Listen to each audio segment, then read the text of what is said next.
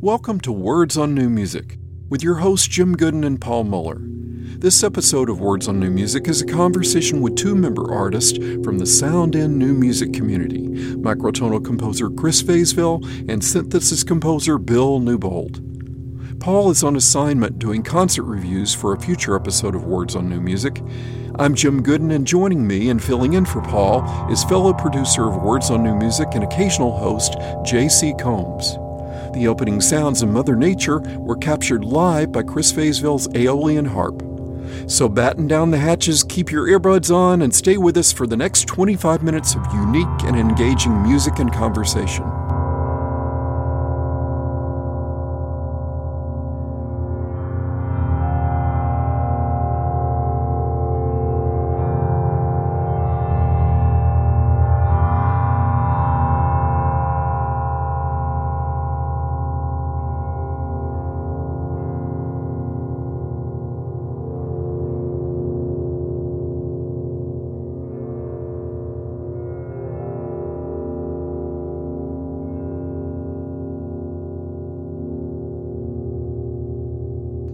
Made any new instruments. I've recently upgraded my Aeolian harp, which was just in time because we had 60 mile per hour wind gusts.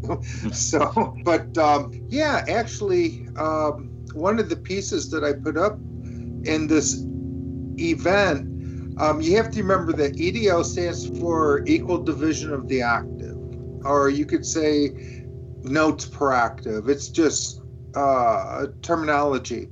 But um, the flower burial, which was a reference to a cave with, with some Neanderthal remains that's in Iran, I think, or Iraq, um, that was done in 17 notes per octave. And it was kind of ironic because here I opened up the uh, event with saying wanted to have something positive against all the negativity in the world, and I end up uh, playing something on my 17 note per octave guitar that really sounds kind of sad. So, oh man. yeah, I mean, but what can you do? You know, that's, that's in, what you inspiration to. is what it is. Yeah. You know.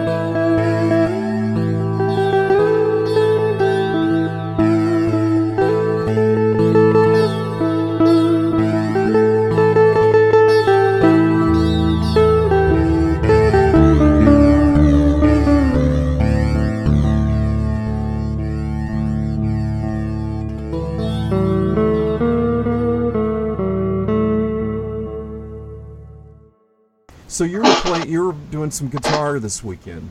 Yeah, was kinda I was having.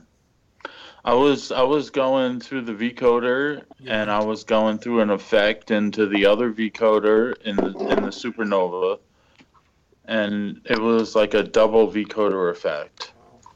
What's the super? And I was- Supernova 2 by Novation. It's a dual vocoder, um, analog, uh, not analog, but analog uh, simulation in digital. And it came out 15 or so years ago, and I've had it for 15 years, been playing it. That's my normal instrument. I upgraded the OS, the MIDI interface I had to use to upgrade the operating system and the synthesizer and all that. It was fun. wow.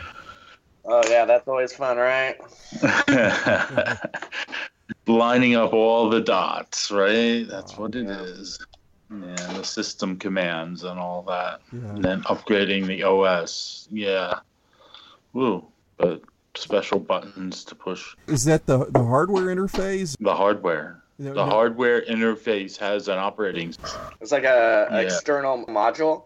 It's it's like a module you would see on uh, Moog, but um, it's all dials and buttons, Like a, a physical piece of machinery or machinery. Yeah. nice, nice.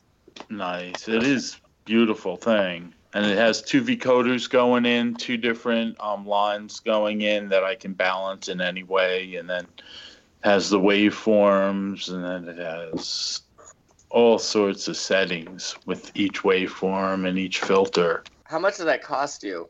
When it was new, it was like thirty five hundred. Yeah, Wow. yeah, right. Yeah, I've had it that long though. Right now, there's nothing. You can't get this. You can't get this synthesizer. It's. I look at eBay. it's rare. Very rare. Very rare and very intense. Still, Is that what kind of like what Kima is that Norbert uses? I don't think so. Um, I'm reprogramming the patches. I can play eight patches simultaneously, eight settings simultaneously, and eight different, you know, system patches. Right. and that has that's a performance setting for those eight patches Okay. and i have about 500 performance settings i can set up i've set up about 100 performance Wow. settings in the new operating system yeah and i adjust the patches in real time as i change and You remember play. all the you you can like remember all those settings? it's a sound setting you know so i'm changing sounds and that's what i'm remembering You have to remember the how- sound, right? Yeah, but it's all different with different set. You know, you know how Yeah. settings go. hmm Yeah, Right. so I have many settings going on all simultaneously at eight eight levels of play with volumes for each of the eight patches and effects volumes for each Mhm. of the patches. Then a performance setting. That's almost kind of like the same kind of mapping like the uh, Yamaha from the FM days. And it was hmm kinda Yeah, yeah. This is FM synthesis at its max. It'll use like two different forms of FM synthesis together frequency modulate and then frequency modulate that frequency.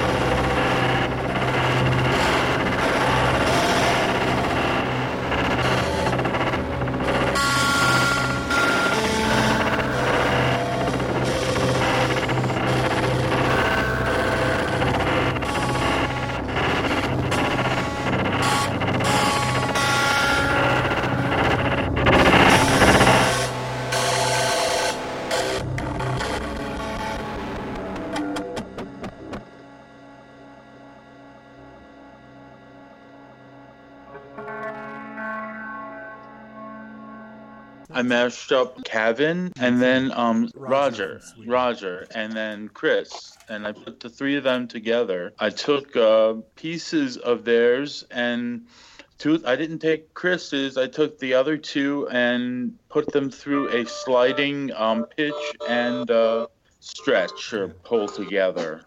It's it's a fun thing because it changes the pitch, it changes the speed of the piece. Can you hear it?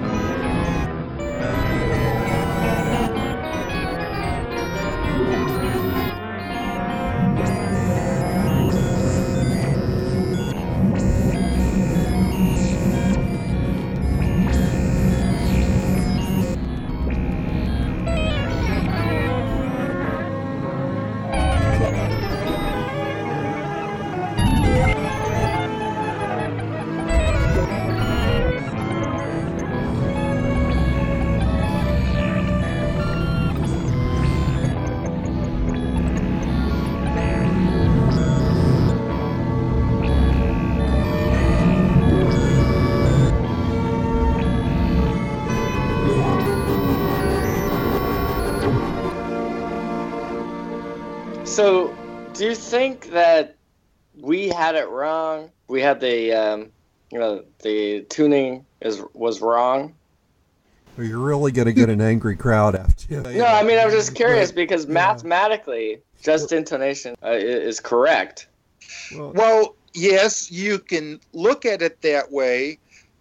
There and there's some disadvantages. There's some really big dis- disadvantages to working in just intonation. Like, for instance, if you really treat it really pure, you end up having an infinite set of pitches.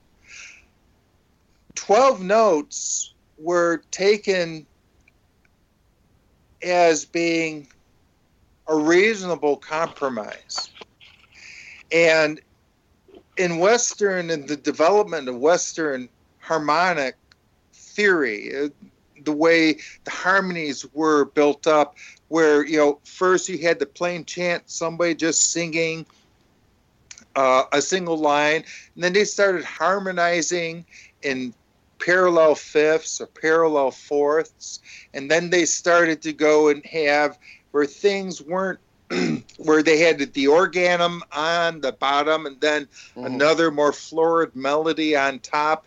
And they would tend to harmonize just in fourths and fifths and octaves. And you know it and it and it developed like that over time. And you get to the renaissance finally. In the renaissance people are using modes. Besides major and minor there's dorian mm-hmm. mixolydian phrygian mm-hmm. uh, and so on and so forth and they're using major and minor triads they're really not using sevenths at all it's basically just triads and you get some people like Vicentino who start experimenting with 19 and 31 notes per octave. And they build some instruments. Mm-hmm. There are some key, uh, harpsichords that date back from the 1500s that were uh, 19 and 31 notes per octave which is like an amazing thing. And yeah, I was just trying to absorb that. that yes. I can point that out to you. I'd be glad to. Because it would be like you'd you'd start playing. I mean, it's almost would become very liquid. Yes, it does, and that's part of it. And where it really comes from is the fact that when you have really good vocal singers, is that they what they do is what's called adaptive just intonation. And that's why you want 31 notes per octave to emulate that because people who are singing will on the fly like a real good tight barbershop quartet they will adjust their harmonies on the fly towards those pure intervals but anyway, that's why the people in the Renaissance were experimenting with finer divisions of pitch. That's really interesting that. to know that the, the Renaissance was experimenting with that. That's crazy. And Leonardo was drawing helicopters. I mean,